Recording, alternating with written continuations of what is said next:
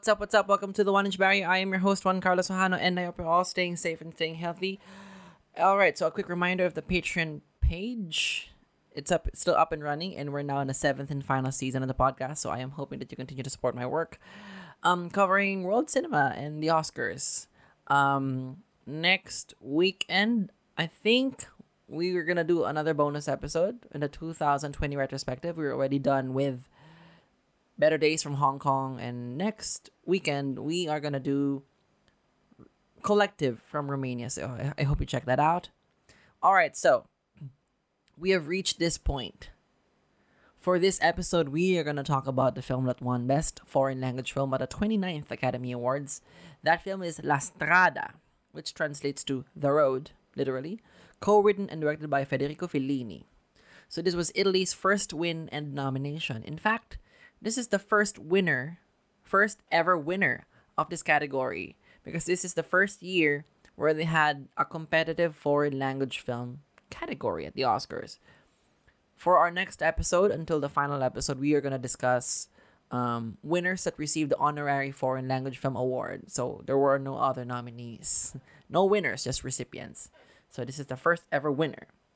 So for a quick summary of La Strada, this is about a woman named uh, Gelsomina. She's a naive young woman who, um, because her sister died, um, she was purchased by a circus performer, Zampano, to be his wife and partner in performance, in the performance in the touring circus.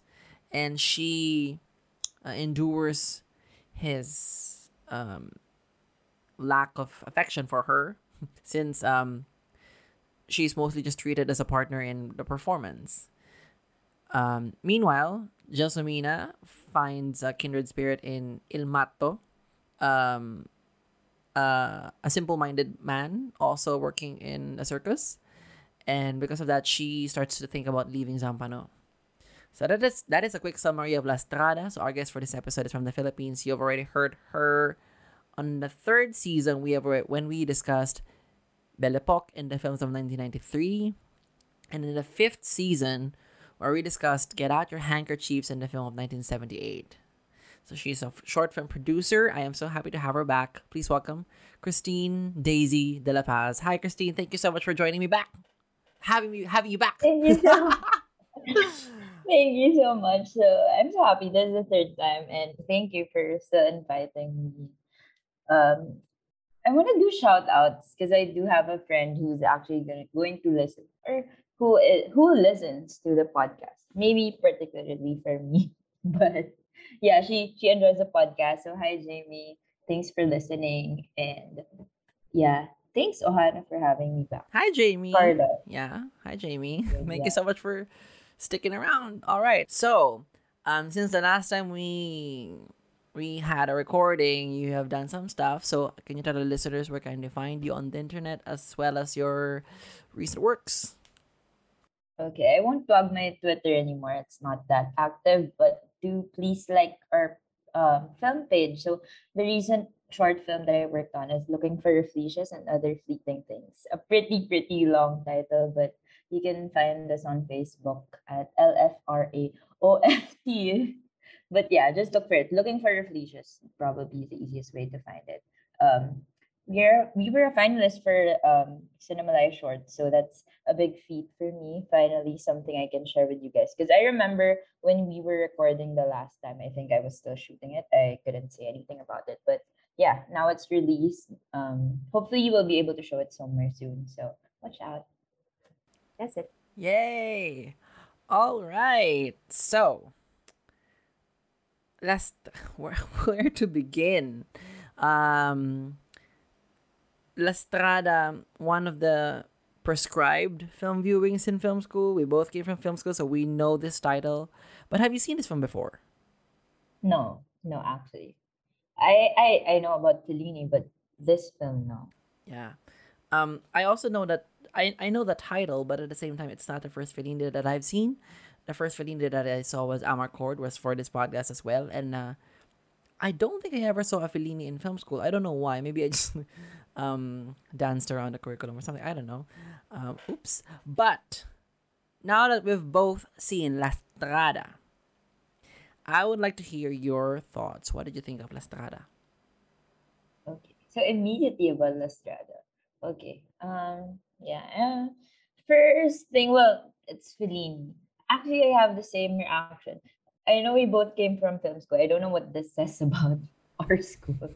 it feels weird to represent UPFI, but um, yeah, I haven't heard about it. So when I watched the film, I just you know came in with not knowing anything about it. But first, first impression, the actress, the actress, so good, so um, what's the word? Um, she's just she's charming without having to do anything. Like immediately, um, during the first few sequences, like I I just noticed her immediately. And I actually just want to share because I actually looked it up by chance that you know it was a very um, decisive choice from the filmmaker. I don't know if we should um, jump right into it right now. Go ahead. But, um, it's very interesting because like that's the first thing I noticed. So good job, Okay, so yeah, um, I we're coming from the previous episode of Nights of Cabiria, also directed by Fellini, also starring Giulietta Masina, and um, I I am surprised that I only discovered her this late in the podcast, of course, because this is her most renowned works. Um, La Strada continues to exemplify how how great she was as an actress. You know, she is very present emotionally, physically. Um, she's just there, and it's almost effortless. But you also know, like when you're conscious of like we know how things are getting done in film, like it's not effortless. There is so much um to be done there, but in the case of this one, her character, um, it's such a tricky character because um, it could be broad, but her performance really shines because of how so much she adds, how much she adds in a role that could have been simple. In fact, when I would read descriptions as simple minded, like, okay, I, where are we going to get the story? And in fact, that this film is about a lot, a lot of things, and she's the center of it her and uh, Anthony Quinn. Um, but her emotionality really shines in this one. Um, I, I, I, I am, I am sorry actually that this is only the second film from her that I saw, and I am looking forward to seeing more. Um, what do you think is with her that makes her performance really work in this one? Yeah. You mentioned effortless. I was trying to look for that word a while ago, actually. It's the perfect way to describe it because, again, she captured me just in the first few sequences. Um, yeah, nothing um, that big or eventful even happened with the character yet, but she's just, she's really, really charming. And um, you mentioned that um, like she adds something to a simple-minded character, or I'm not sure if you meant to say that you know it's a simple, yeah, simple-minded character, or if it's a very with how do I say this? Like, you know, it's not a big, big character because I actually feel like it's a big, big character. So um she she did it well because I feel like if she didn't, it wouldn't work. Um I like the character so much. Um I think that's the reason why she has something to put in it. Surprisingly. I mean, it's not um well, I don't want to jump ahead, but it's not like a you know, it's a def- defeatist film about a, woman, a woman. But it has a lot of character I, like the fact that she's dressed as a clown like i feel like there's um small bits to the character throughout the film that makes it so interesting that's why there's something that she can get from it so yeah for me the i guess the script or the actual character that was written is actually the reason why she has something to bring in. Yeah i just thought it was a tricky one because it could have been broad but at the same time she didn't go for broad. It is um you know the nature of the performance of the character is so tricky because most of the time she's almost like clueless or maybe she sees things in a simple way but we know that it's not just that. And she has to toe the line of like being present and knowing that her character kind of sees things in a simpler way. And you know she's sad when she's sad. She mourns for someone when someone dies. But it's it's so much more than just jumping from one emotion or another. There's so much happening and understanding of um maybe we could go a little bit of it. You know the even without her noticing it because you know she's a naive character um the texture of the of of the setup, you know, it's kind of misogynistic. You know, she was bought as a replacement. You know, the fact that she was bought.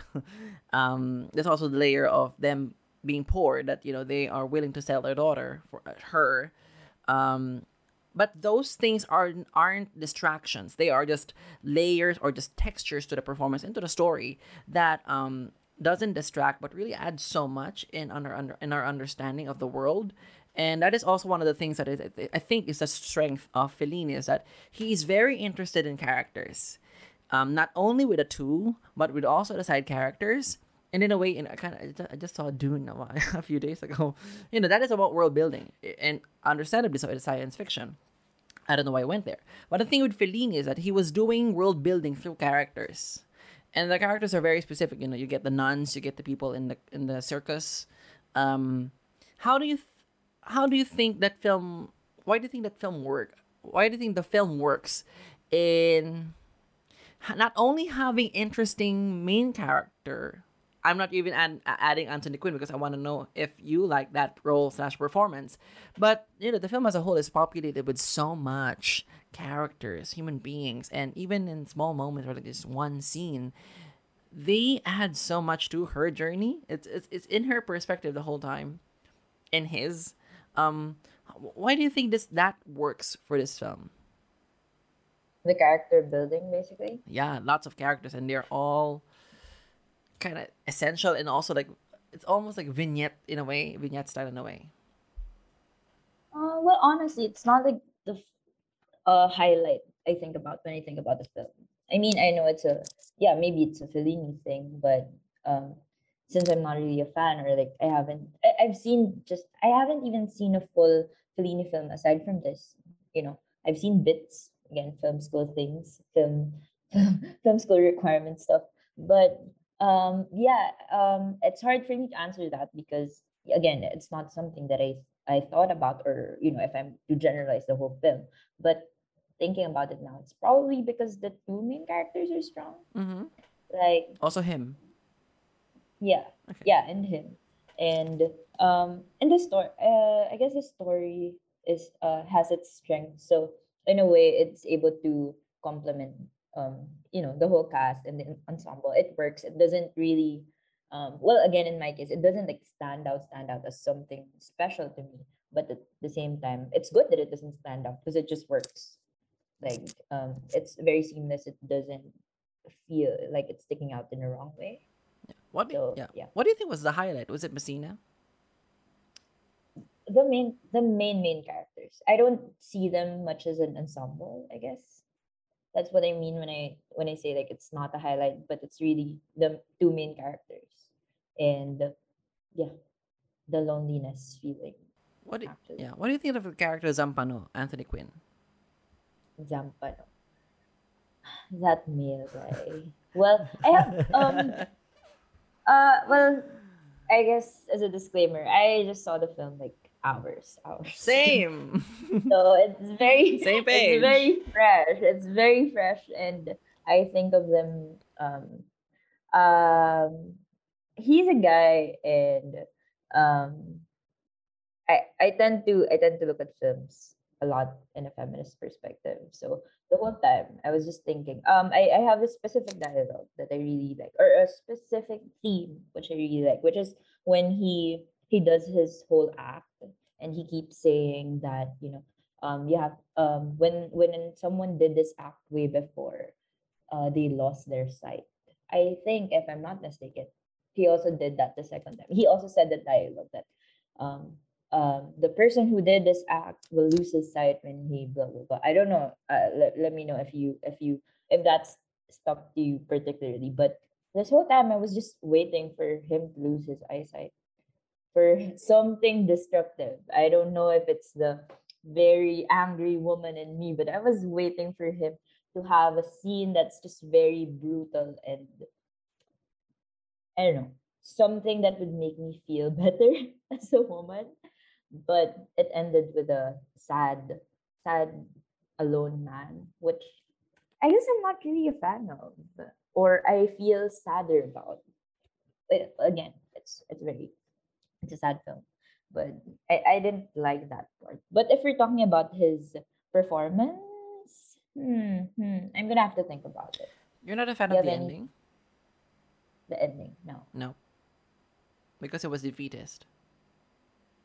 Yeah, and I was I expected something. I don't know why. I mean, this is the 1950s, but I I guess I know why because I saw the other films and okay, no, technically if we talk about uh Ger- Gervais, how do you how do you pronounce. Gervais.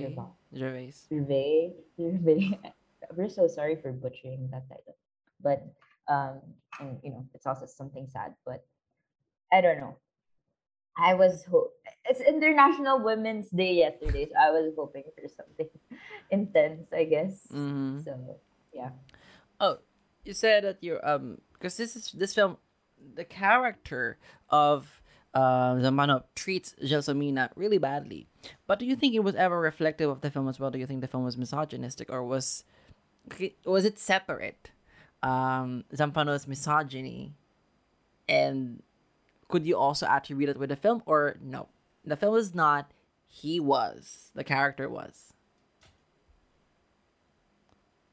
very very interesting. I feel like it was a uh, uh it's actually hard to think about right now because I feel like I've I'm so far again um just a few hours after I've seen it. I'm very into just the character separately and it's kind of hard for me to wrap around the full film. But if I'm gonna have to think about it, I feel like it's um it's both like um like unconsciously no matter what we do it's just gonna it it end, ends up misogynistic for me or i can read it in that sense because um that's the world or the context that it came from again the 1950s um it's a male director um i yeah i'm not surprised that this is his perspective or this i feel like it it was the fact that it was too simple minded or there weren't any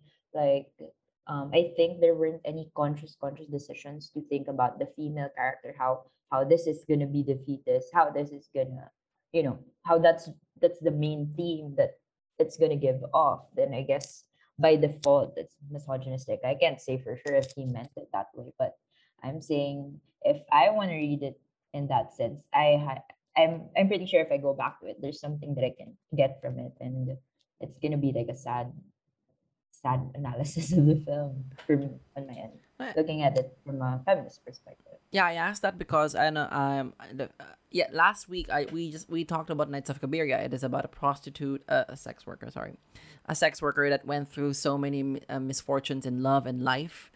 And I, I asked, I did ask, do you think the film was misogynistic because the film focused on her misadventures? And you know, there is a certain line um, between focusing on the misadventures of a person because we empathize with that person, a character, I mean, and just relishing in the misery of the character, i.e., women, so misogynistic. With this one, I'm still not sure. With Nights of Cabiria, I was sure that for me, I didn't read it as misogynistic because even when she was going through misadventures and misfortunes, the film loves the character.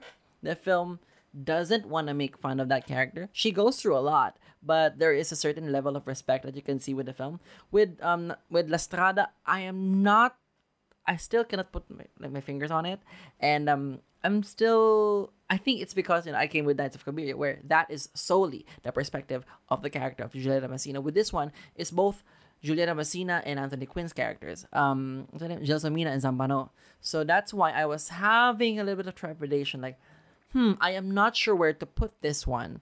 Um, I you know I I I I- I have seen uh, Amarcord, um, Fellini Satyricon, Eight and a Half, La Dolce Vita, Nights of Cabiria. Um, I think Nights of Cabiria is still my favorite. Uh, just the previous week, my favorite Fellini. Like I said in the previous episode, I have a certain distance with his with his filmography. I think it's just a per- kind of perspective that he takes in life, and um, the ear the later films kind of feel like there's a sense of privilege that I am not a biggest fan of in terms of perspective that we take in film. Um, with this one, because you know these characters are in poverty. Um, even Zampano, I think almost everyone all people in this character, all characters here are in poverty.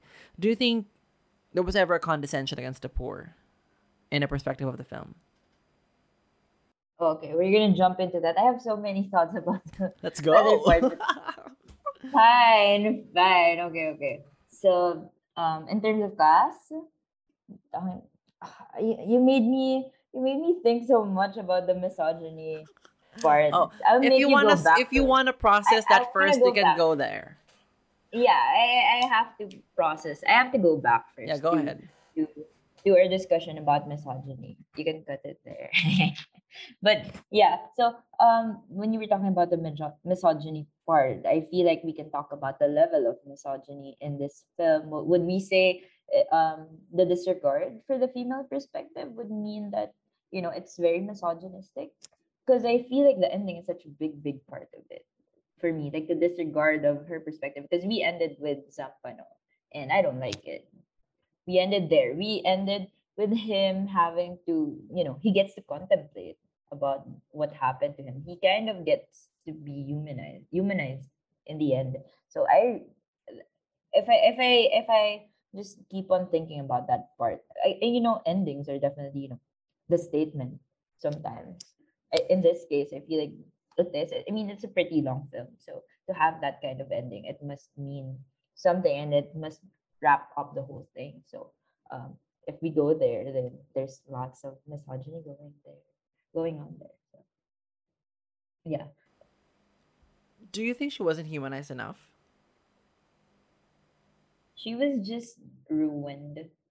I, like, like maybe to some level you can say you can use the word humanized, but not really. Like it's like you know, like at the end of the list somehow. That's not something I would say. She's she's a character. She's a clown literally a clown, which is actually something that I like about the character as well. But at the same time, she's a clown, so it wasn't. She wasn't portrayed as a clown to be sarcastic. She was just really a clown. I think, like the yeah, the whole character is a clown. So yeah, that's why she wasn't like humanized. Humanized. She was just mistreated at the end of the day.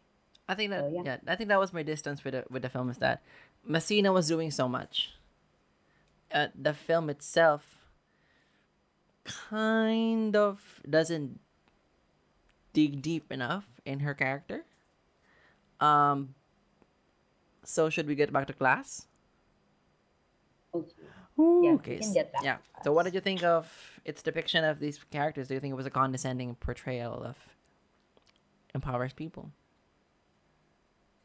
Um, it's actually a weird take because it doesn't exactly have a clear stand. I don't know if it's a Fellini thing to, you know, not really dwell on class struggle.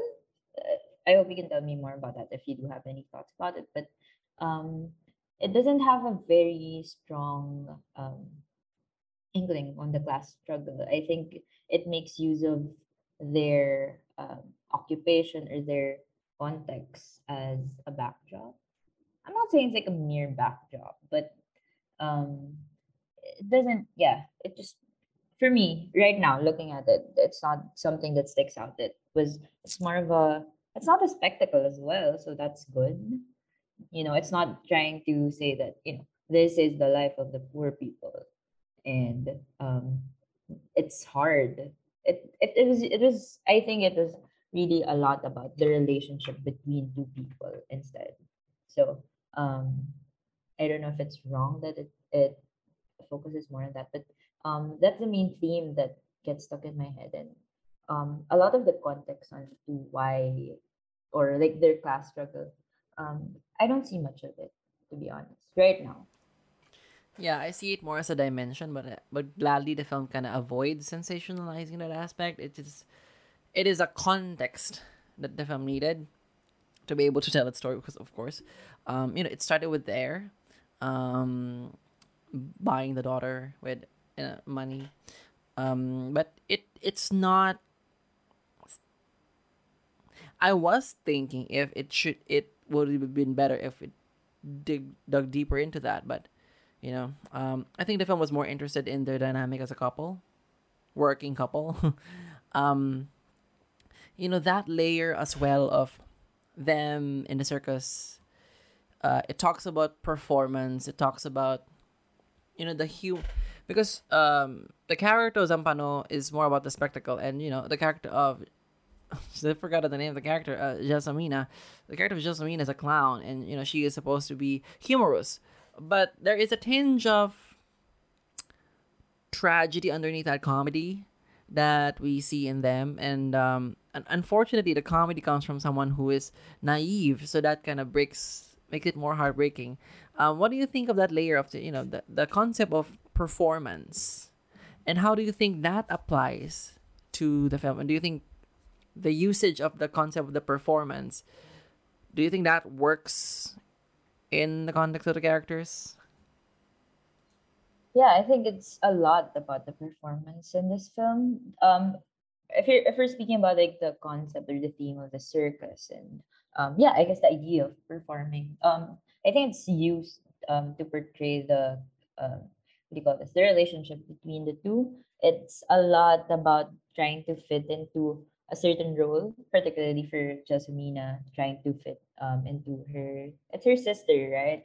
Um rosa or rosa rosa's role. And then i think for zampano he's also well he has his own character. He's an actor.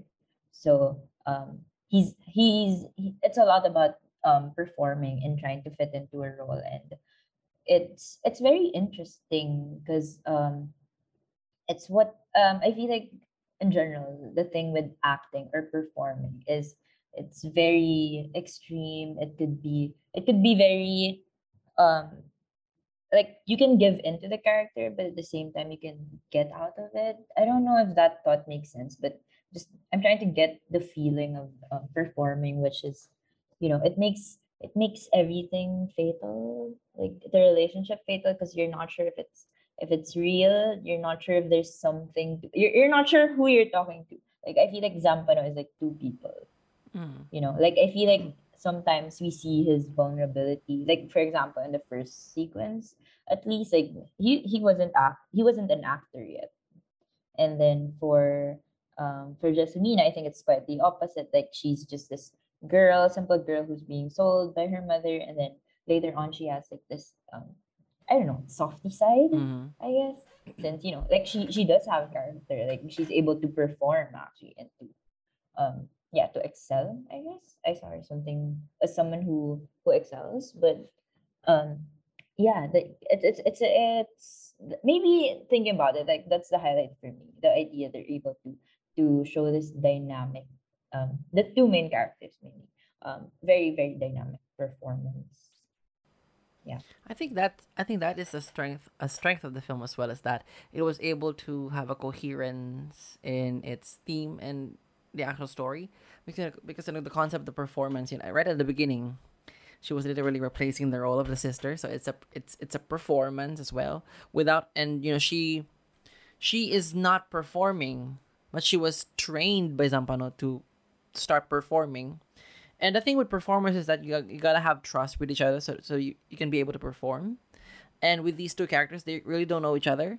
So how do you perform with people that don't actually want to connect with you beyond the performance? That raises the tension of the film. That kind of excavates more dramatic juice i guess or tension. I think that was a good part of the film and it was able to uh ex- extract more more of the dynamics and also the character of the the character of uh, Il Matto, the other simple-minded guy.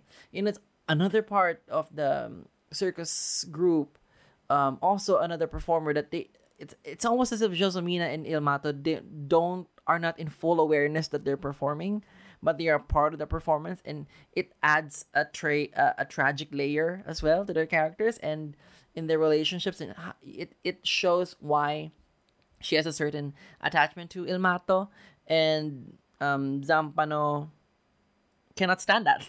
cannot stand people who do not perform.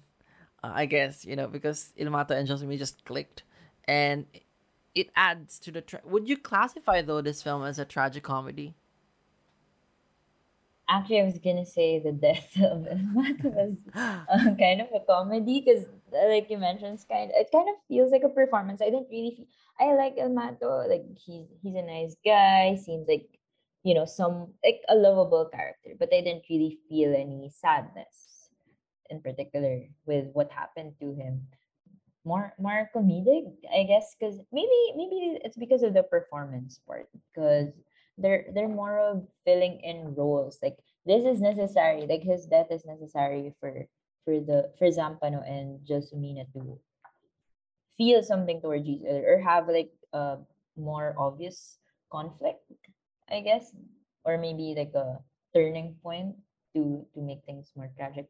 So um, it does it does feel like a uh, yeah, it's in general it is it's it's very it's very dramatic but uh, it's very dramatic and well with that ending. You, you, it's it's definitely tragedy. Not my type of tragedy but it is. It's not necessarily the character that I empathize the most, and the film ended with his tragedy. I'm like, okay, um, you know, this film also takes a segue with faith, and you know, there's also the character of the nuns that they were there. I, I I'm not sure how that fits very well, maybe it is in the tangent of faith vis-a-vis suffering and you know they are in poverty. So that very strange connection between uh, suffering and faith uh, I'm, I'm, I'm not sure how to locate that as well. But you know in the end um i'm gonna be honest and i would say that i didn't always connect to la strada i kind of like more respect it admire it than love it. Uh, i'm not i didn't always have the emotional investment there uh, I'm still figuring it out. Was it the perspective that it, the, the film took? Was it because it kind of tried to balance out Gelsomina and Zampano? Or I'm still figuring it out to be honest right now. Um I didn't always connect to it. But at the same time it feels like something I can still watch again. Yeah. Yes, for you? Yeah, it is something that is worth looking back into. I think there are layers. There's still layers there, and I think it would make it makes sense that you know the legacy that it got kind of attests to that because the film wasn't that well received in its initial release. Then it got a reappraisal.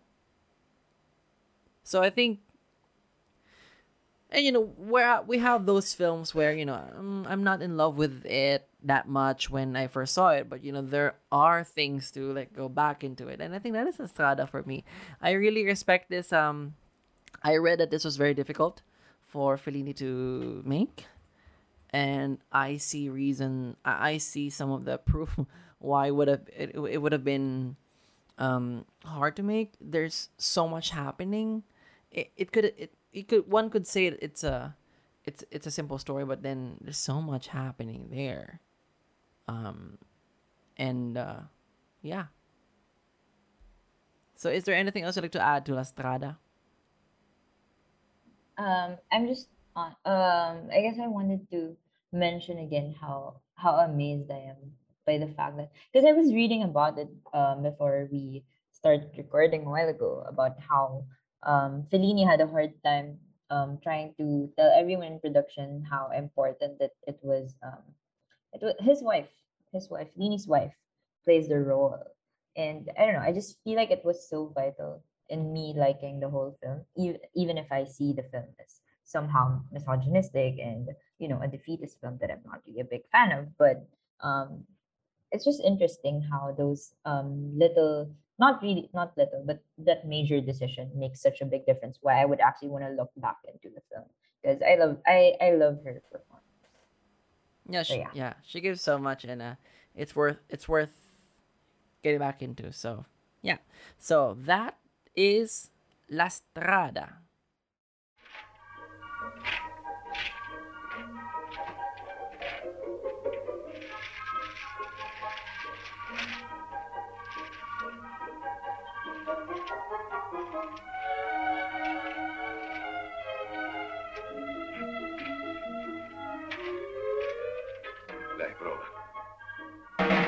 È arrivato Zampano.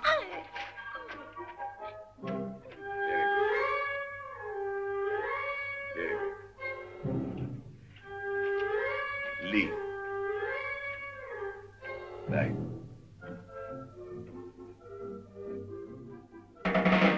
Zampano è arrivato. Così devi dire. È arrivato Zampanò.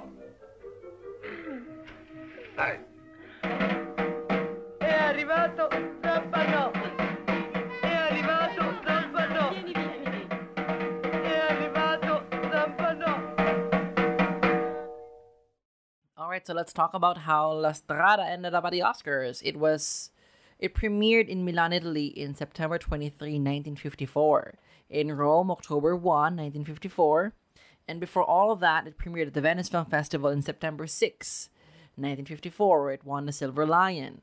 And then it was it screened at the United States in July 16, 1956, two years after the um, Venice premiere. This was Italy's first winner nomination again, first winner ever of this category. Was also nominated for Best Writing, Best Screenplay Original. Um, previous awards: National Board of Review Top Five and New York Film Critics Circle win for foreign language film. So, this is exciting. Um, here we have the first group of nominees in this category. Are you ready? All right, so the nominees are the captain from Köpenick from West Germany, Gervais from France, Harp of Burma from Japan, and Qivitoq from Denmark. Daisy, which one would you like to discuss first?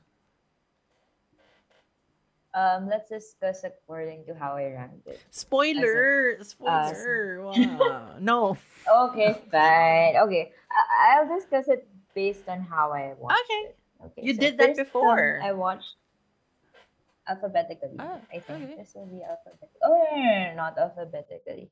Uh, I'll just based on my Okay. notes. Okay. So, okay. Adjusting in so- real time.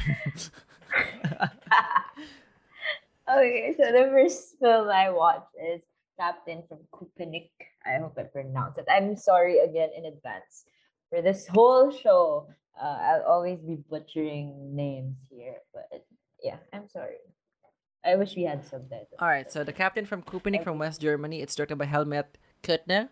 Uh, for a quick summary, it is about a cobbler named uh, Wilhelm Voigt who discovers he lost his ID, which is required for him to get work.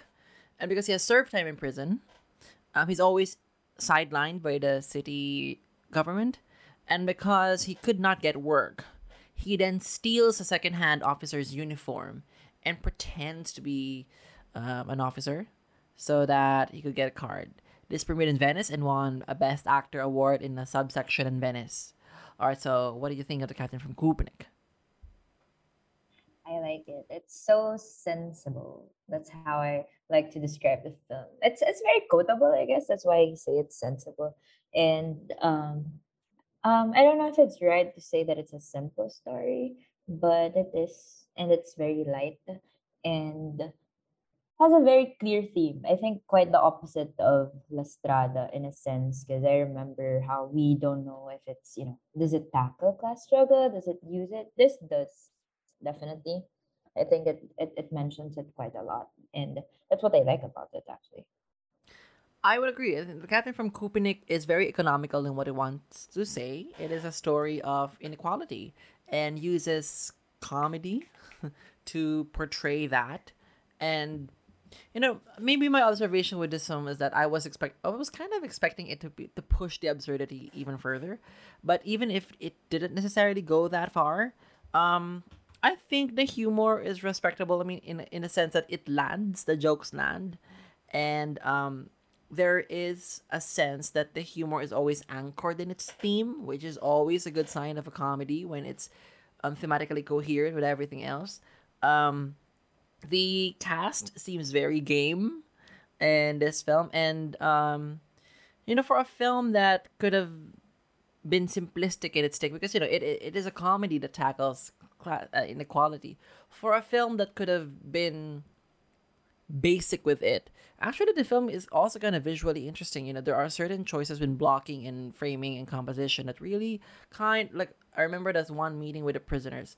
Um, there is this intention to kind of show more beyond what is in front of us. Like for example, some of the blocking are really interesting. Um, I mentioned already mentioned that. Um, and it is clear sighted in what he wanted to do, and I, I like that in a comedy. Um, like I said, it's not like La Strada. La Strada was a lot of things. This one is one thing, and really focuses on that. And I think that is a strong aspect of this film. When you actually said that you wish it pushed the absurdity more, I actually was thinking maybe the form could have been pushed more. But you just mentioned that you feel like it does have very precise reasons, or like it it does have a play on form somehow.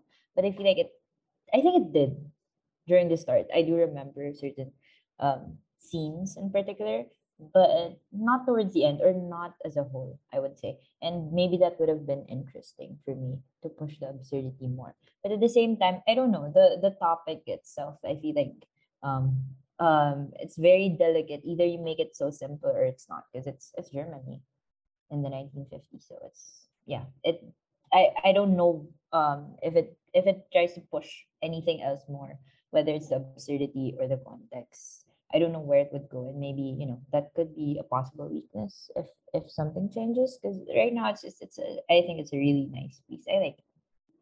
I like. It. But would you say it's not enough?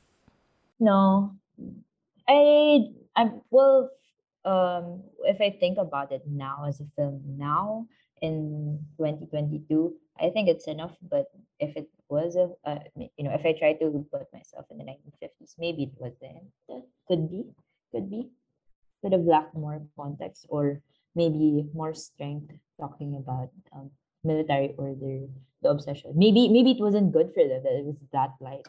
Possibly, I'm not sure. Could could be a possible thing. But right now, me you know years years years after it, it's okay. It's a it feels like a timeless piece mm-hmm. somehow.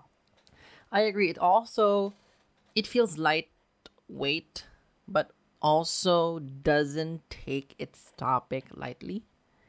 Um, even despite all the humor, despite all the the shenanigans that happens in this film, there is a there is quite a strong core, and it always goes back to that.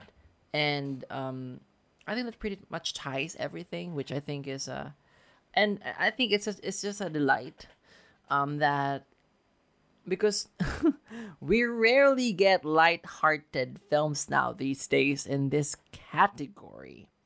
With the first this being the first year of the this category um already we kind of see some of the the trends. Like i would say that two of the nominees are like heavy dramas. One is um a complicated drama with a tinge of comedy. And one is a bit like drama but you know they're all in the they're all in the drama side. And as we go along we then start to see films that are you know in comedy but there is a bite like almost like a dark facet to those stories. And i, I like that a captain from Köpenick in a way is serious in what it wants to say but also doesn't take itself that seriously. And you know it's a testament that i mean uh i'm i'm thinking about it would would it have survived the test of time if it pushed the absurdity even further because what was absurd then may not be absurd now but as it stands, maybe not that memorable, I guess. But when you watch it, like, you know, it, it works. And it's a nice addition to this group. Um, that's my piece on the Captain from Köpenick. Is there anything else you'd like to add to the, to the Captain from Köpenick?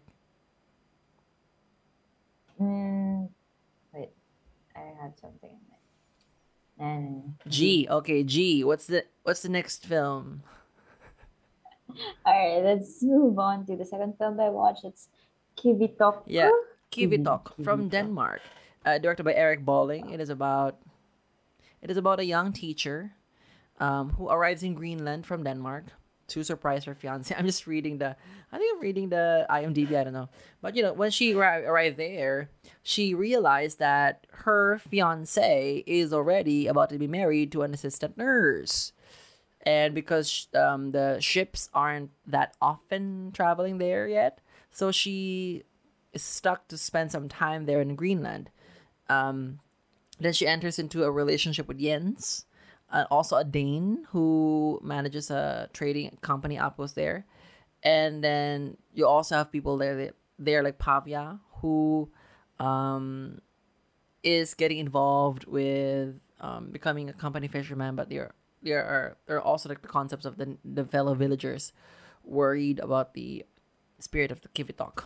Qivitoq, I think that translates to the, I think the Mountain Wanderer. I'm not. I'm. I'll confirm later, but um, it premiered in the Cannes Film Festival that year. So, um, what do you think of Qivitoq? I have a screenshot of a particular line in Ki- Qivitoq. Um, it's um, it's the oh, what's the name of the main character? The girl, no, Eva, Eva, Eva. Um, she says, uh, she's talking to her past lover, the the the Mhm. doctor. Um, she says, "You're failing everything. Is it just because of Greenland?" And I feel like, for me personally, how I see the film, it kind of captures that. Is it because of Greenland? Yes, it is. I would say um, the film talks and illustrates about Greenland. It's it's very um it's very interesting because again it illustrates it uh, but I have no idea about uh, Greenland. Um, I am from the Philippines, way here in Asia.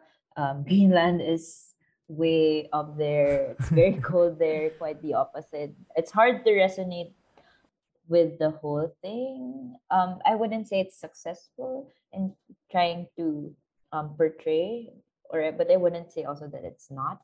But it's very interesting. It's um, it's very interesting to me because it's you know it's like an intro for me in a way about Greenland, but it's not dark as well. So it's not like yeah. I think um, among the roster of films or the nominees, um, this one is um I have a love hate relationship with this film. Like um I would also like to mention in particular this the theme of uh, trigger warning suicide. Um it's I like it. I like how it was portrayed because it wasn't not because it wasn't heavy, but because it wasn't uh what's the word? It wasn't forced, contrived. Okay, it wasn't forced.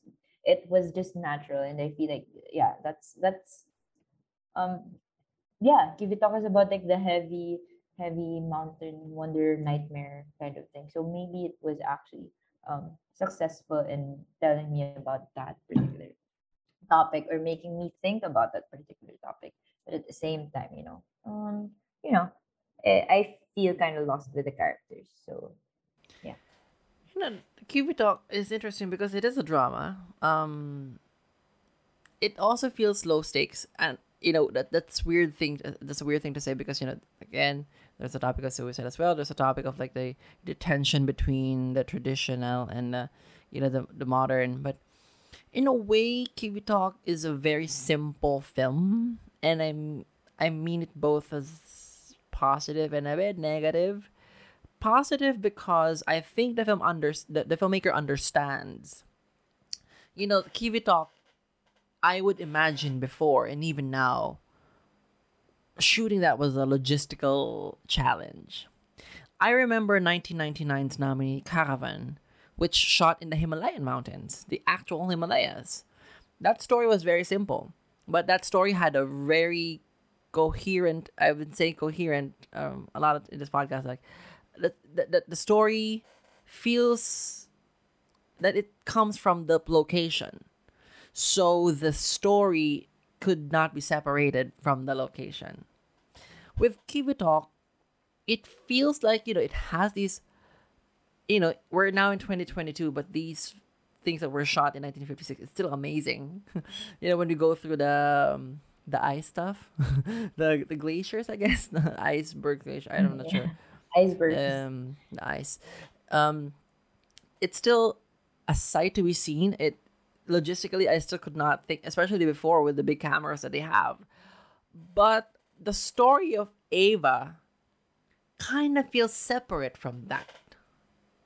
So my struggle sometimes is that there isn't enough unity in making sure that you know we encounter those stories here in the Philippines where they would shoot somewhere else just because they want to travel but the story could be set in any place that's my struggle sometimes with Qivitoq is that with its central story it feels like it could have been anywhere else and not there but it is a digestible film. I think it's a it is an amiable, harmless film. You know, I props to it for um not t- speaking of condescension a while ago, not condescending to the natives of Greenland. In the, uh, in the film, they are side characters. You know, a part of me wants the film to focus on the side characters more because then there are more interesting stuff there. But you know, it wasn't a condescending thing. The film obviously didn't try it, wasn't interested in getting to know them more. They're more like um a subplot because there was that subplot of like I think um someone not kind of in love or something with another native there. That is a that is a segue. Um, that is a layer. It's not. That's not where the film is very interested in. It is interested in the outsiders. Um, so I would just wish for the film to have, I don't know, to have more um, thread that connects the central story to the location because um it, it and, and that applies not only to films that have like hard to go to locations. I think everywhere and every film it the, the milieu has to support and not support but also coexist with the plot and have a symbiotic relationship where they're both essential. Otherwise um that's a weakness i guess in writing. Not i'm not just talking about keep talk about talking about writing in general is that if you fail to give reason why the film is set there aside from you know the, you can feel that the film kind of like takes a left turn when it goes to the nature aspect of it of the film then i'm not sure you're entirely successful in bringing those two together. Yeah, I feel like um I I don't agree that the Greenlandic or I'm not sure if it of the more if the more appropriate term would be like the Inuit reading about it. I'm not sure I I don't I'm not sure I agree that they're a subplot because like Pavia has this big big role towards the end. Yeah, and actually like um in the whole plot device thing.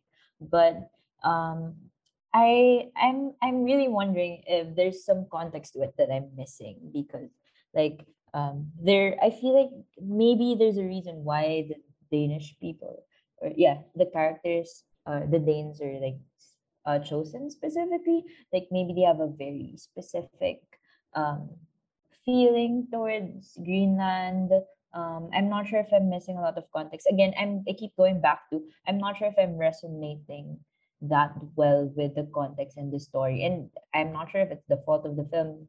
I, I wouldn't say fault, but maybe it's somehow lacking there. Because I don't hate the film. Again, I don't hate it. But it just feels like a hit or miss thing. Um, I would watch it again, actually. But it would be like kind of scary if I don't find anything that's that's the the kind of feeling it gives off but i am really curious to know more about the history about it so i feel like there's something there that i'm not sure if the burden should be on me as the viewer or on the filmmaker to to portray that but then again maybe it wasn't the intention maybe it was actually trying to focus on the relationship or more internal conflict which yeah i'm not sure about but i don't hate it for for being so simple yeah i don't hate it either i mean it is an easy watch i just wish it, it yeah for it wasn't I, and I just wish that it had more of a mark. That as opposed to something that just flies by. Yeah, I'm reading right now. Like, yeah, um, the main ethnic group in Greenland is Inuit. Thank you for the uh, clarification. Yeah, they're the Inuit. Um, also called Greenlanders. um, wait, you know, with Qivitoq, I don't know. I think th- there's so many interesting things where it could have gone to um even with the stories that they have you know i think with this with this with the story of pavia it just felt like a subplot maybe it wasn't but it felt like one. Because the film was so centered on ava and her men um that the, the character of pavia sometimes feels like all right why are we looking at here?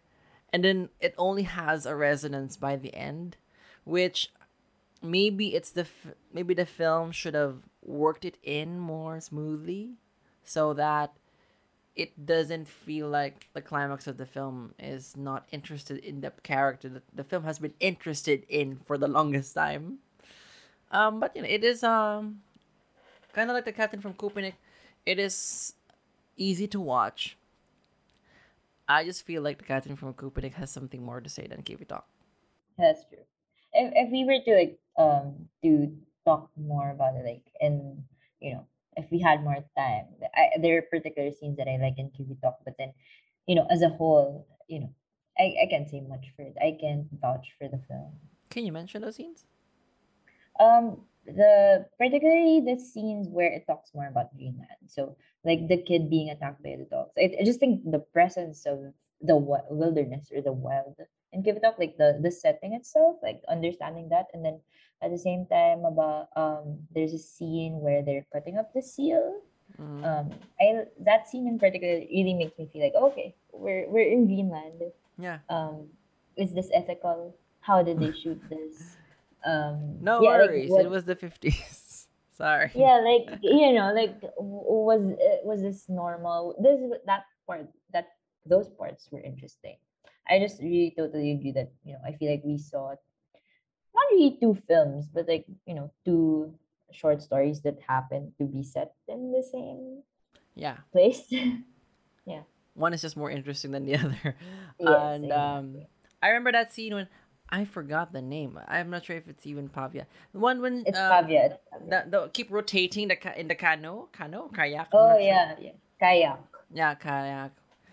Those scenes that, like you said, make Greenland such a part of the story are the strongest parts of the film. And even to this day, I think you could. There's a value in watching Qivitoq because it fe- it I- when I was watching it feels like a time capsule.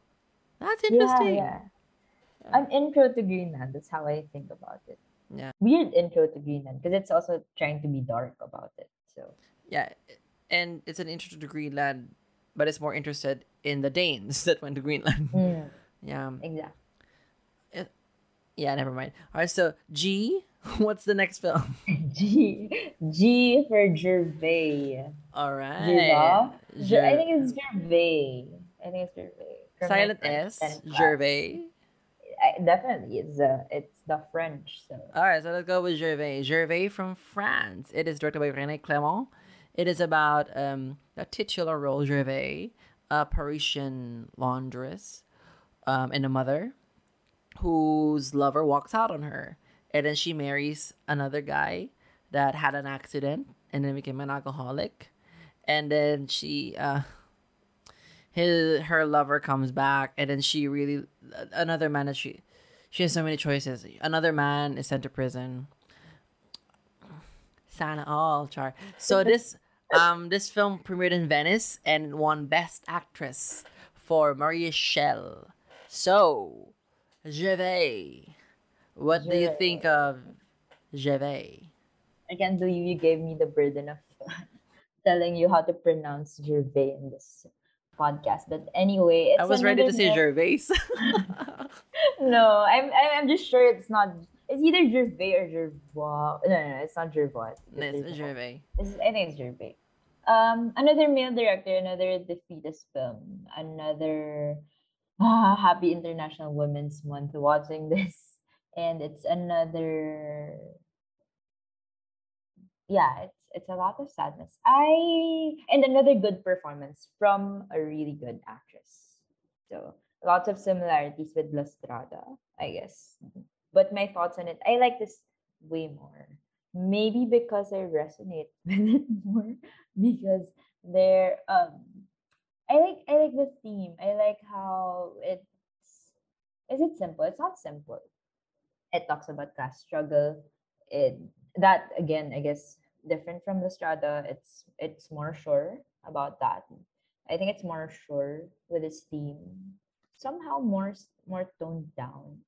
And yeah.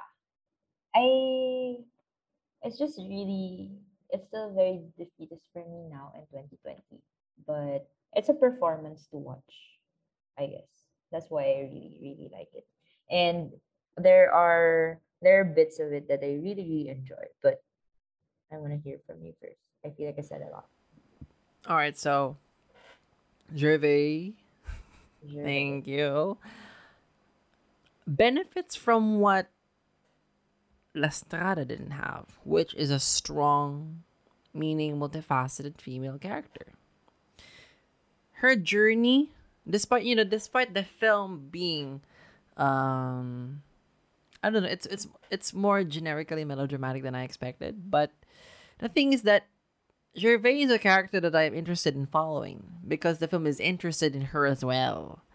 And aside from having a wonderful performance at the center by Maria Schell, um, it is just as interested in the small moments as well as in the big moments. Of course, the big moments are big, but when it talks about her, because this is about her struggles, when it delves into her struggles, it really does.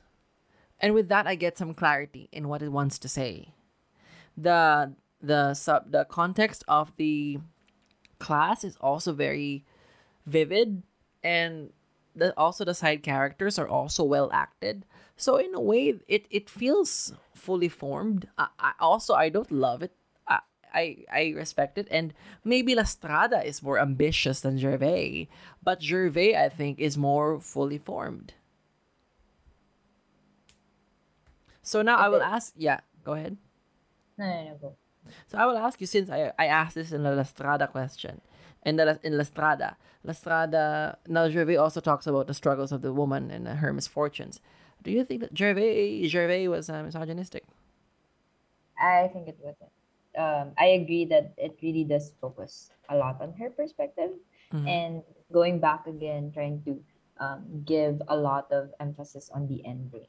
A very, very, very, very defeatist film, but you know we're not surprised. It's the 1950s, um, and it's just a sad, it's a sad era for a lot of people. So I'm not surprised that it's gonna end up sad but I think it's not because um I feel like she owned it.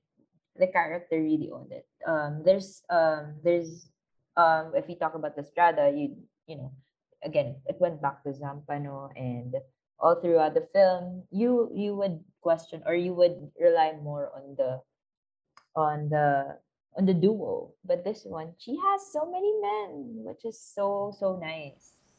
I love it. I much. know it's so nice. it's so nice and it wasn't you know it wasn't distasteful i guess because Yeah. because it feels full. It feels full. The story feels full. So um in that sense I, I, I it's a plus plus one for me. Yeah, it it doesn't feel like it's demeaning its main character despite the struggles that she's going through. The empathy is very evident, and you know, with so many so many trappings could have led it to misogyny, like um, you know, many sufferings, the many men, the you know, the whole that. But I think it's more now on how, what the film focuses on, which is on how she deals with it. It's not necessarily interested in subjecting her to these things, but how she manages to sort through things, or maybe not. And you know, you said that the ending is kind of defeatist. How we got there, um, in a way, Gervaise is simple as well, also simple, but it knows what it needs to do for us to understand the main character. And I think that is, I love that. I, I love when a film knows what it needs to do. i, I want to share i just want to share like a very very specific quote that i really like because I, I ha- I had a screenshot about it because this is what makes me agree with you when it says it knows what it wants to do because i feel like all three men in the film are very important and has like very specific roles and i feel like there's reasons why they they have to be there. So like this particular scene um gervaise says i thought i'd forgotten lantier. Lantier is the first guy. She says a man who took you at 15 who made you so unhappy can't be forgotten. And you know at one point i feel like uh that's kind of annoying. This is not my favorite part of the film. I i don't like that we're going back to this guy again. But then it just makes so much sense because it, it um um i don't know if justifies the word but it no it explains it explains why she's that fragile why this character has to come back in again and it feels so heavy. Maybe because i you know i somehow resonate with the with the character or that particular struggle but it's so nice. It's a, a very tiny thing but it explains it it plants why this character has to be there. So really nice.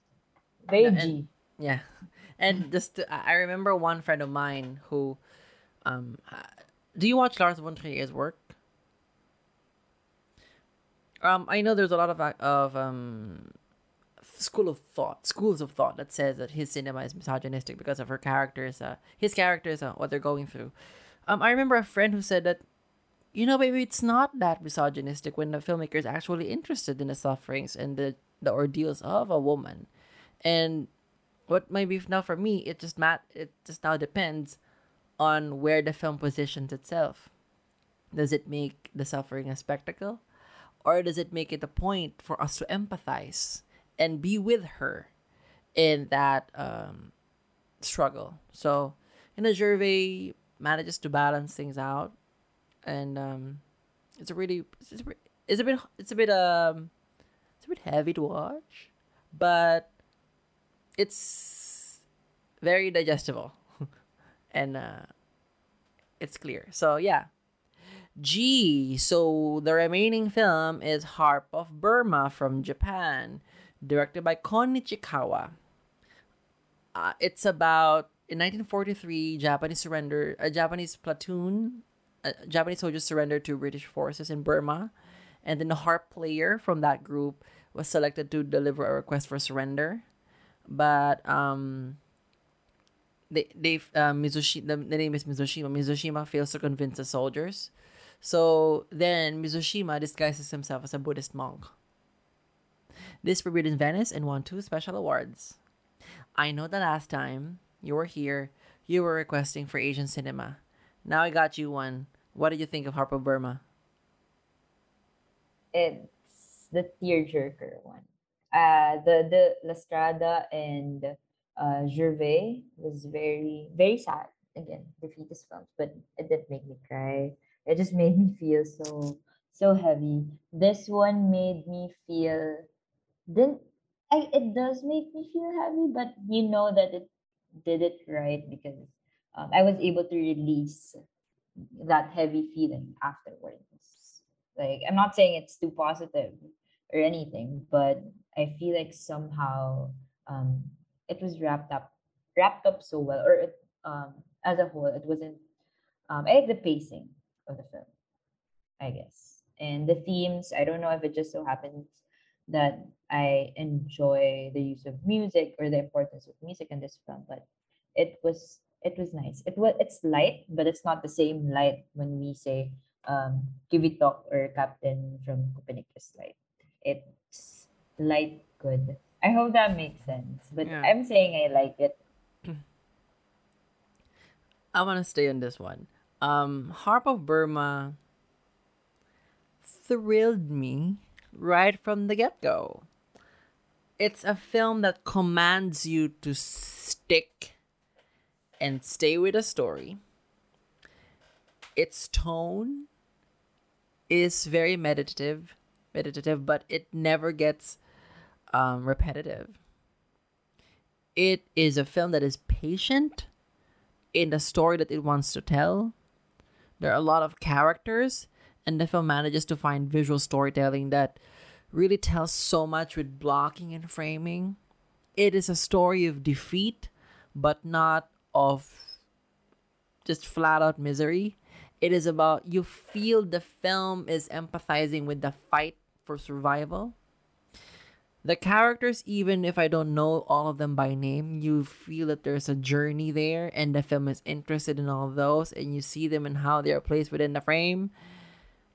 The film is very mood heavy, and that is important because it transports me to their place, and not by place. I I don't just mean that Burma in 1943, but the headspace where they're in why they're going there. It is a film that shows us and also not shows us stuff. It is very knowing of this is the what's happening in the moment. This is how I'll show it. Um there are a lot of moments in Harp of Burma where I was just in chills. I, I it's I haven't I don't know, felt it in quite a while of like knowing when you're in full awareness that the filmmaker just knows what they're doing. And Harp of Burma is just um it's a spoiler, but I, I cannot believe I'm so glad I made it to this point of the podcast because I got to reach this film, one of the first nominees, and it's from Japan. It's you know Asian cinema is very underrepresented in this category. Fuck that, but oh my gosh, Harp of Burma is when you say that the cinema cinema is about generating empathy, it doesn't try to I don't know make the drama that is beyond what it is. You know, it doesn't try to heighten the melodrama, but the essence of the story is just there, and the film just knows how to extract that.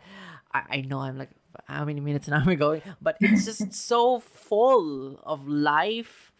Of it allows you to breathe within the same pace. It is. I I cannot believe. Uh, this is great.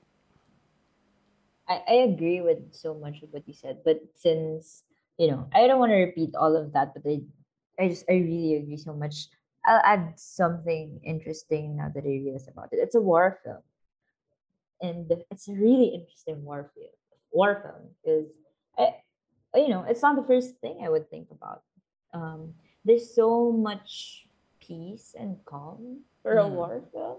I Mhm. guess that you know um, usually it's more sadness and then there's like a big jump of hope you get at the end maybe from a war coming uh if you watch a war film but for this one it's just it it really um it really illustrates buddhism which you know i feel like you know it's it's a i guess maybe, not a central theme but uh it's it's a very powerful element i feel like it's so guided by it that's why we feel so good about it.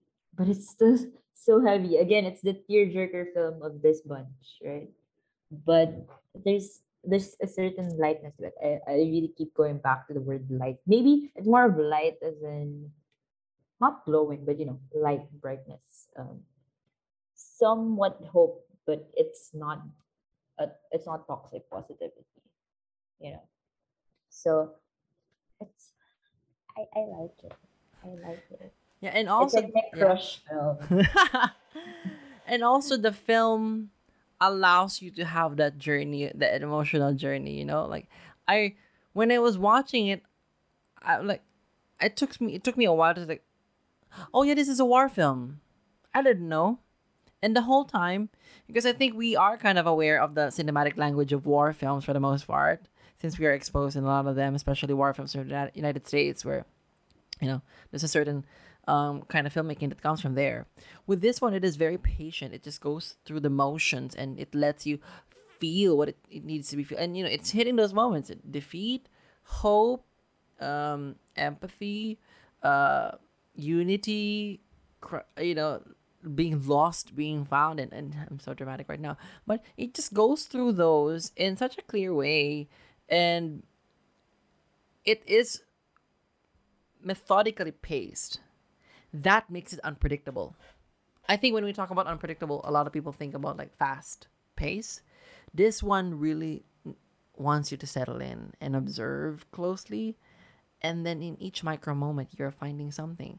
And i think that is um, very interesting because you know like i said in in war films it's a lot of war films are concerned with big moments. Harper of burma wants you to listen wants you to observe wants you to look at the faces of soldiers even though it's not in a close-up. It it wants the film wants you to be invested in the humanity of everyone involved. And it does it not necessarily by making sure that we know every single thing about everyone but making sure that in that moment we are with them. I i, cannot I, I cannot expound any further. This is this is delicious. This i oh my gosh. And like i said a while ago i think there's a quote like i uh, i'm gonna read a quote like um burma is buddha's country. I would admit i am not well known i, I am not well versed with buddhism but the film does have a spiritual uh feel to it that i i'm i haven't seen the thin red line so maybe other listeners would like question me but war films with this spirituality is so rare Asian spirituality even more. And uh, it's not as concerned with the physical physicality of the war, but it is concerned in what is behind the physicality. And of course, it's so brutal at times, but Harp of Burma is really uh, um, allowing you to meditate and what is really happening. And uh, I, I I love this. And the thing about war films, aside from like, you know, usually they have like big moments, maybe the um um how important the historical context is, like the history, like not that you have to know it fully, but definitely in this case, you don't have to know it at all. But you would really feel the core mood, or I don't know if it's if it feels wrong to just generalize war like that, but you know, it has that core, it has a soul of, you know, um, it has a soul. That's that, that's the that's the thing. Period. It has a soul, so it it doesn't it doesn't have to rely on its context, given that it's a war film. Like you know, maybe it's it's not even an afterthought. Like usually, um, I'd have to you know refresh on my history so I could you know fill fill in some pieces or maybe you know you you kind of feel like resonating with it, with it more. But with this one, it goes straight to um the general enlightenment part of yeah of, of watching a film. I, I, I think that's it's it's a very successful film given that because it it has that feeling and not that you want to act immediately towards it but i know it sparks something in there you know? Like it's it's a it's a really good mood piece. Uh good uh, if i'm gonna starting right now if i think mood piece i'm gonna think of this film. But it's a narrative. Yeah. Has an, a strong narrative you know it actually it has strong characters as well Yeah. we haven't even gone to that to the strong characters it has we're just talking about the soul of this film Yeah. and it's already so nice so there's a lot there's a lot to it Yeah, the I forgot the name of. I, I think it's Mizushima, the the harp the harp player. His character is very enigmatic, not in a trying hard way. What it's just it uh, it it the character taps into the space between the big moments, the things unsaid, the emotions not processed kind of pro- kind of like personified you know because he he does pretend to be a monk and that kind of allows him to move kind of transcend the limitations of war for a moment um this is still a La Strada episode we're just talking about one film but this is this this, this oh we tend god to do this on the show if Yeah. we have that fangirl film we have to one film yeah Oh, you'll know. Oh my gosh. But yeah, I'm yeah, I, I am struck with what you said. It is both a mood piece and a narrative piece, and the film doesn't falter in both. But usually, I think usually in film school, like you're just gonna be allowed to be one thing. like, mm. what are you? Are go this way, one direction or the other? But with this film, it it is both, and that just pulls you in further without even knowing everything. I mean, I'm not even sure. I'm, I'm trying to take a look. Uh, it's it's based on a children's novel. It's based on a children's novel of the same name. Um, I am not that sure if the children's story is based on a true story, but it feels anecdotal, which makes it feel even more immediate, which makes it feel, feel even more quote unquote real. You know the same way with um 1959 the bridge. You know the bridge is about like seven seven i think young so german soldiers who had to watch over a bridge.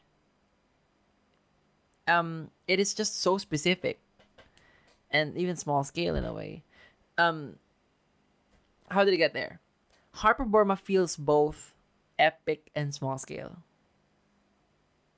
i cannot get enough of this film it's a two hour film right Yeah, I think one hour fifty six. yeah Yeah, we love it so much yeah. Um, we haven't even talked about the music. I feel like that's something also that I really, really love about it. It it make like literally the the musical score is good, but at the same time, the use of music, I feel like it's so symbolic and it defined the importance of music in general. It it makes you appreciate it more, which is super good. And the thing with music, um, is it transcends languages. Really, really interesting because this is a you know international foreign film. So, I mean, the fact that it was able to transcend that and it use music, um, it's perfect. It's the perfect element for this category. I would say. Yeah, and also like yeah, yeah. and it, There's it not. yeah, and it being about a harp, like Mm. yeah, you gotta get your music right. But with with Harp of Burma, I agree that the music just I've been using it transports you into that place. Place being being those soldiers, those Japanese soldiers in Burma, and being stuck in like a stuck being like in a purgatorio, like where are we gonna go next? That that feeling of being lost, and also knowing that you know defeat and being lost, that and you know that the thing that transcends it, like, um, in a way, Mizoshima doesn't just feel like a person playing the music. It feels like he also embodies that music. Um, I just want to give a shout out to not Mizoshima. Yeah, yeah. Um, Shoji Yasui played Yoshijima. Mi- Mishijima. Um, but the musical composer is Akira Ifukube, who also did the music on the original Godzilla franchise from Japan. Um, this is a very special film. It is. It is. I have one last thing. Are we ending it? No, no, go ahead. Go, go, go. I one last thing why it's so perfect. I mentioned the elements, the character, that it's a narrative, it, it's the purpose, the soul. Um, I would also say this is the only film that I really, really actually would note the form.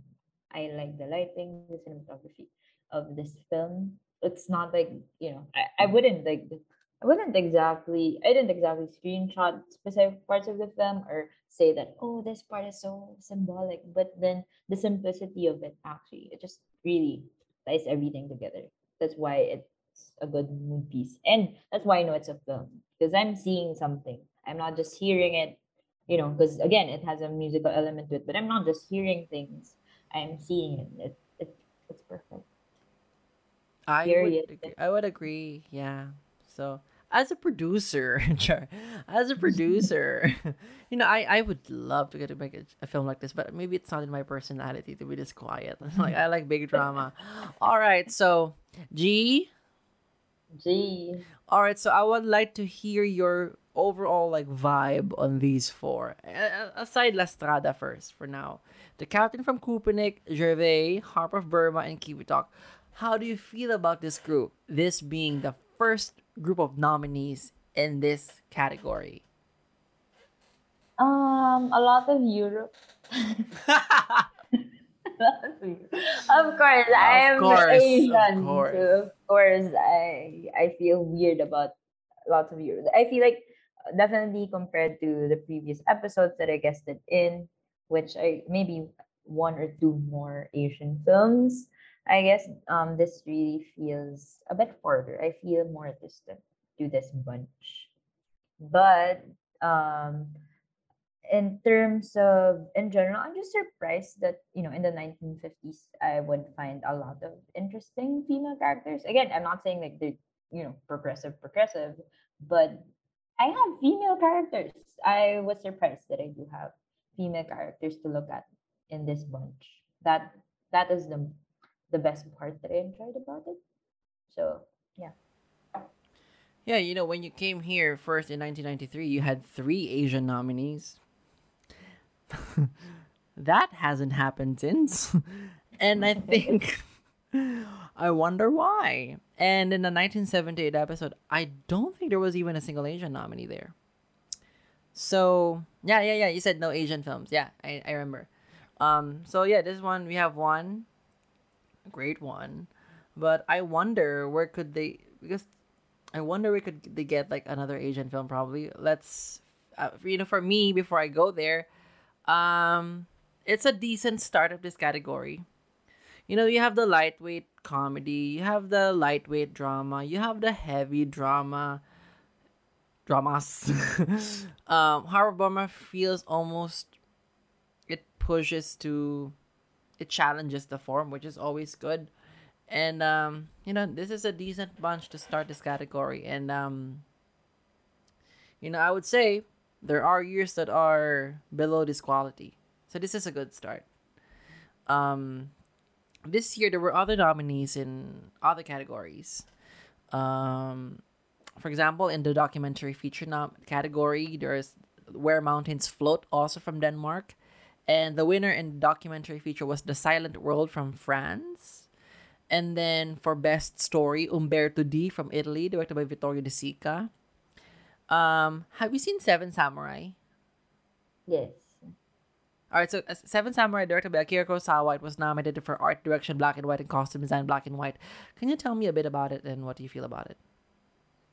Seven Samurai. Um, I don't know if it's a it's a Japanese thing, but I'm kind of gonna generalize here since I haven't seen it in a while. But um, it's it also it, um Kurosawa has a mood feeling as well. Has it has good narrative, but um, it it really has a strength in in in its mood and its form. I think yeah. Um, I do have kind of that generalization thing with Japanese film. Maybe I don't know if it just so happens that the films that I watch are um they have a um Japanese have a certain way of framing things, which is just very peaceful, still but very peaceful. Um, that's how I describe it.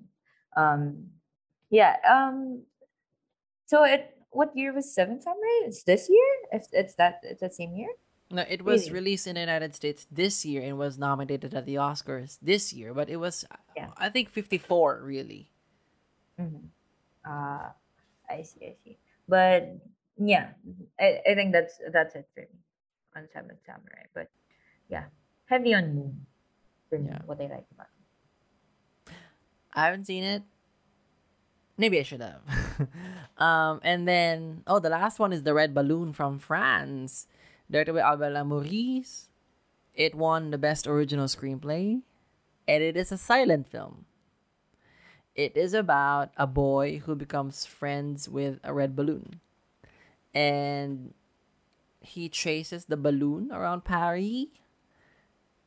And there are times when the balloon chases him in Paris. Uh, this is a delightful film. Um, I have a sense of why this became like a hit at the time, and you know it was a short film, only thirty five minutes, but was nominated for original screenplay and won original screenplay. Um, it it resides. I'm I'm not sure if it's like magical realism, but it resides in the the entire environment is very realistic except the balloon. And that gives it more uh, visual power and that it sticks out. Um can't say anything more. I it is a very delightful film and um yeah. All right so this year there were eight submissions there were eight submissions for foreign language film at the oscars um contrast that to 2021 when i think we had 93 or 92 so they only had eight options. Let's see the films they didn't choose. So first from Spain, Afternoon of the Bulls. It is focusing on four parallel stories. Senior bullfighter, the winner of the day.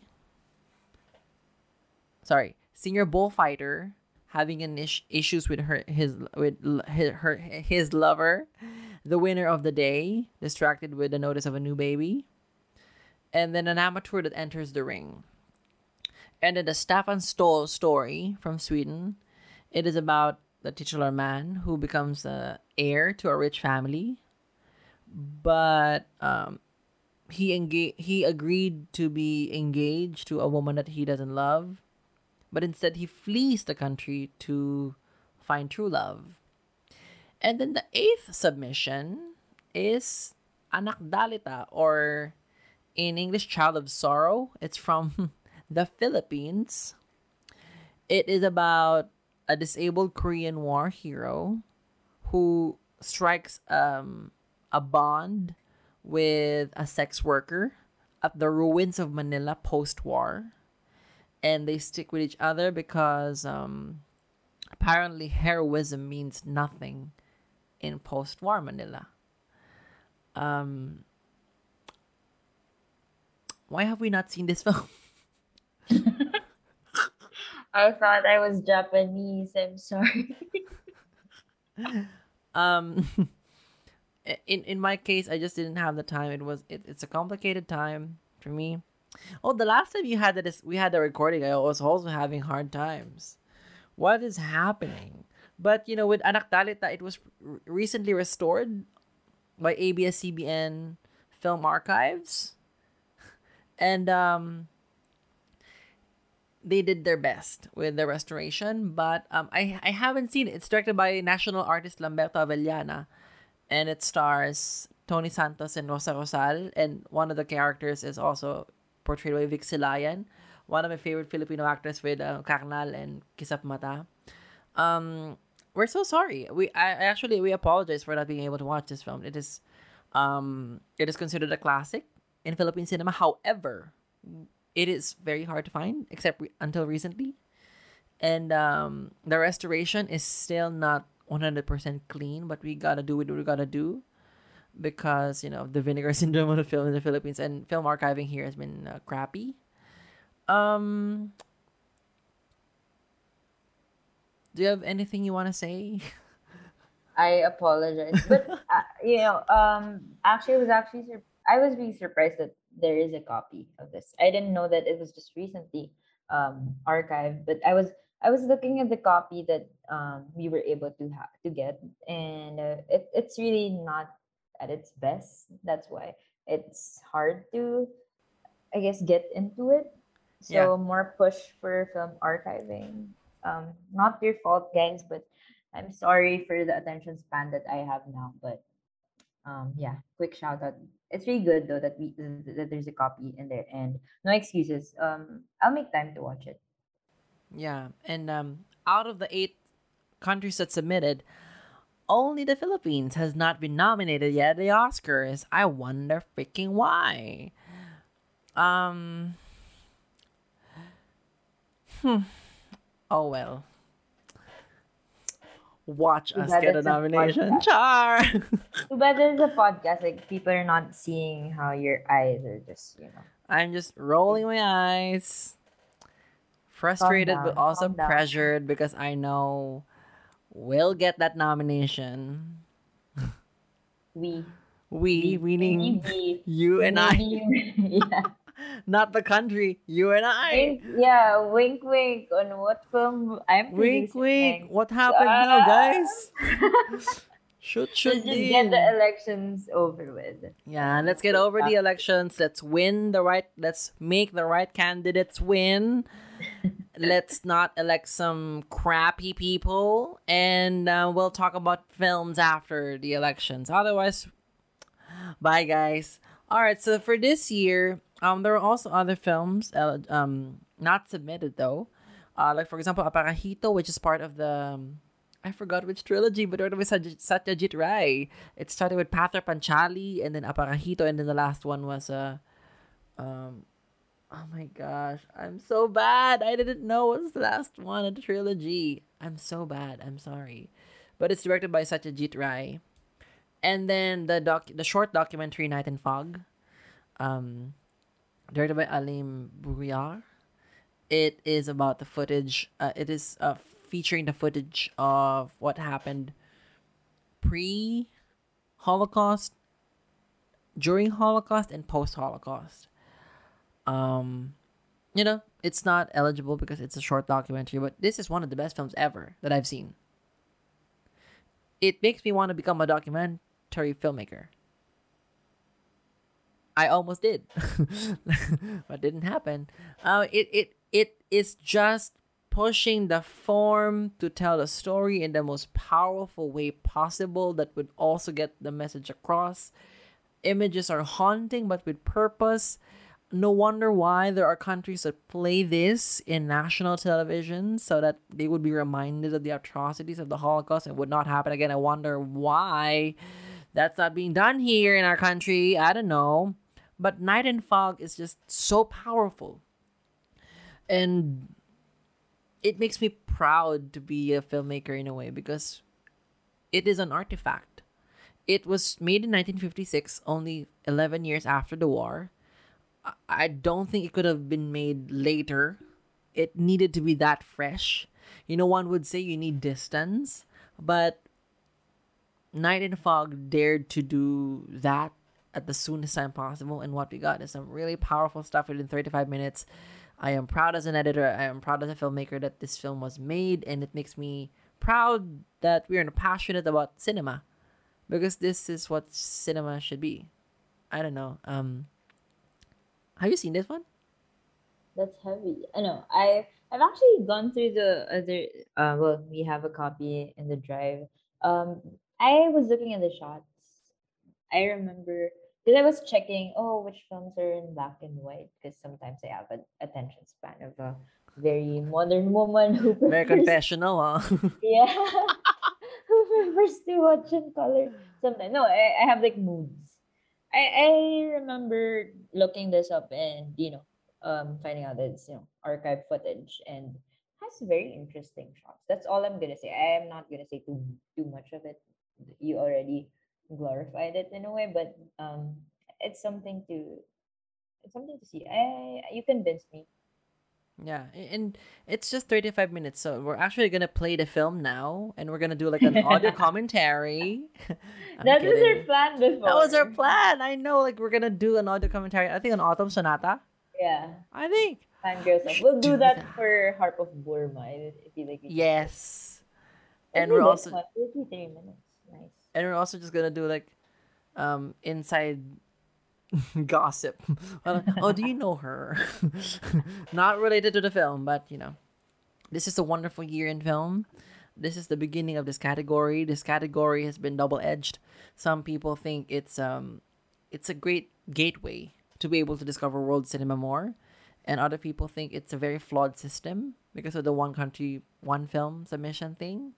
It becomes it is this is one of the most politic political um categories at the Oscars and you know because of countries and all but this category is why this uh, this podcast exists so nice one Oscars but you got to nominate the Philippines at a certain point you know Let's anyway Maybe all right. is our year. yeah maybe next year but maybe if we make Better. we make our film first.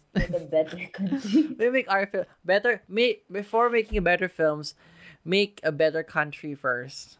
That's Mm. true. All right so uh, daisy. Daisy talaga. Daisy. uh, daisy. After everything has been said and done. This is the last time i'm gonna ask this categ- this question because after this we're gonna do honorary awardees. There is no like deserving winner. I won't ask that anymore um la strada do you think he was a worthy winner in this category Well, I, I can't just blurt so much love for Harp of Burma and say La Strada is worthy of it. So yeah, it's bumped down for me. Nope. I I prefer something else. Um, I would be on the same page. Um, I understand why it is very much hailed as a classic of, the of cinema, and uh, I am not taking away any of that. Um, but just on a personal note, um, there there are there is one film that stuck with me more, and uh, I think in, in terms of Fellini as well, the following year he would be rewarded for Nights of Cabiria, which is a wonderful winner of this category. Also, not my pick from that year, but that was a I prefer that much more than La Strada. And I think La Strada, unfortunately, I don't consider it a Fellini favorite. And um yeah, never mind. So so let's rank the five nominees. What's your number five? Number five is Qivitoq. If I pronounced that correct. Yeah. My number Hit- five. hit Yeah, miss. go ahead. Just a hit or miss, so it I can't put it anywhere else if it's you know. yeah My number five is Qivitoq. hmm. It's a It's fine. film. So Yeah. let's just put it at the end. What's your four? Number four is La Strada. I, I actually for the first time for this episode, I, I remember from the previous ones. I think I didn't really prepare like the the ranking. So for this one, I actually kind of thought about it. So it was I put La Strada. Yeah, not not a fan. Sorry, Fellini. He's listening. Scary. Very concerned about us. Um, my number four is La Strada.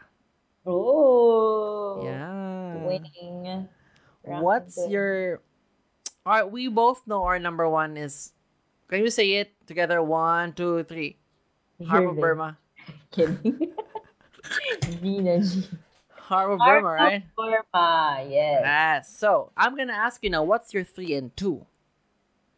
My number three is dun dun dun dun. Gervais. Gervais. I forgot their pronunciation. Is Gervais. it Gervais? Gervais. It's Gervais for me. And your two? Number two is Captain from Köpenick. Yours is. This is one of the most boring things. My number three is also Gervais, and my number two is also the Oh. captain from Köpenick. We we have the exact same ranking. Our number Finally, one is both Harp of Burma. Ah, Nice, nice, nice. this is the real unity. Char.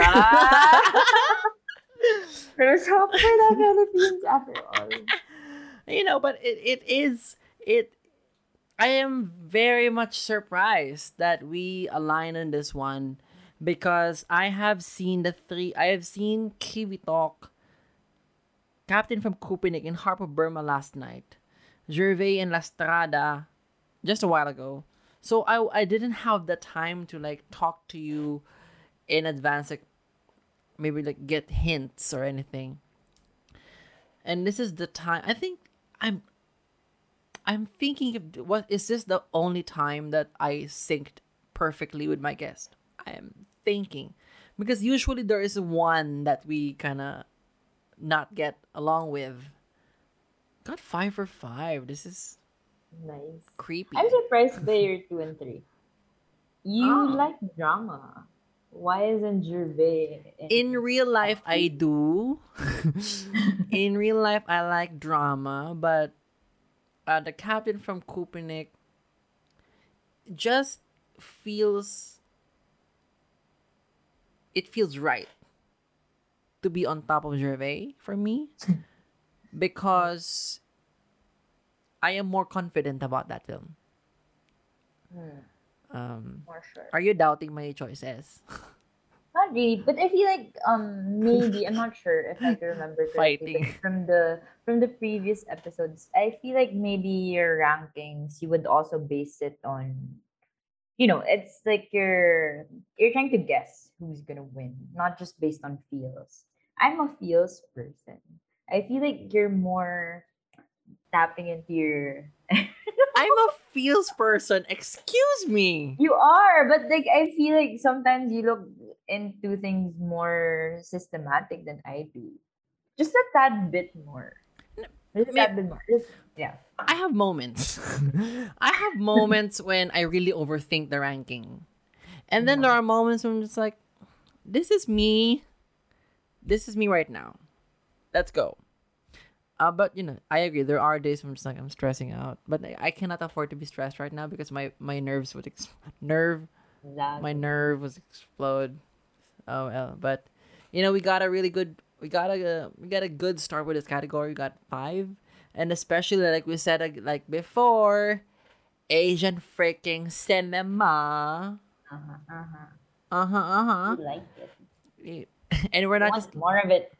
and it, we're not just ranking it number one because we're all Asians. It's just like it's really good. Yeah, but uh, I feel like it's still a factor because we're Asians. Not because we resonate with it more, but you know, maybe I will I'm deny. Stop talking. I will I don't deny. want any racist um, viewers saying anything anymore. So yeah. I want I them to say more. open to all. but you know, like I said, we got five out of five. We are totally in sync. Um, this is the true unity that we are looking forward to see. The world is healing. The world is healing. We're united. We just gotta get through May 9 with the right people. So with that, Daisy, thank you so much for joining me again for the third time. I cannot believe that you um agreed um to do this for the third time Good and things comes in threes. yeah um thing. I know. Char. Oh, my god. Oh my god. Stop. and I just want to say that I am so proud of our like episodes because um we've had chats outside of the podcast setup of course we've been through film school together but um just our conversations here are very lit. Lit. It's so lit. it's it makes me excited every time. I have you on it's like oh I have to prepare like twice harder because she's gonna be here and you know she is she's who she is. and uh, I have to. So again, thank you so much for being a wonderful guest. And uh, again, can you tell our listeners where can they find you and your work? Thank you so much, everyone, for listening. I, I same with, same with Ojano or Juan Carlos Ojano, the Juan Carlos Ojano. That I can't believe there's already three episodes. But please follow my recent work. Um, looking for Rafflesias and other fleeting things. So look it up on Facebook. LF. No, no, no, I won't say the acronym, but looking for Rafflesias and other fleeting things takes up so much time, but um, it's it's a nice film that we did. So hope you have the time to follow us. I'll link That's it. I- I'll link it to the caption. So yeah. Uh, hope you our listeners would ch- be sure to check that out. Again, you can find me on Twitter at Carlos Ojano. This podcast at Inch Barry. This podcast is everywhere. Again, I hope you consider supporting me on Patreon in this final stretch because the regular episodes will end. The bonus episodes won't. So we'll still do the retrospectives of the nominees. So hopefully we reach 1956 where we just do one episode specifically for Harp of Burma. That's a long ride, but let's go. Also, again, a reminder since this is the first competitive foreign language film category, for next episode until the finale, we are just gonna do one film. We're gonna try to watch other films from that year as well, but we don't have nominees. There will only be one honorary foreign language film award recipient. And the guests are excited, and I hope you are as well. And then the final, final episode would, would be whichever film wins international feature film this year. So, the nominees are what are the nominees? Um, Drive My Car, Flee, Lunana A Yak in the Classroom, The Hand of God, and The Worst Person in the World. If you already have a guess on which film would win international feature film, I hope you stick around so that you will get to the very end of the season where we talk about whichever film wins this year. So, yeah, continue listening. And uh, hi, Jamie. I hope you reached this end of the episode.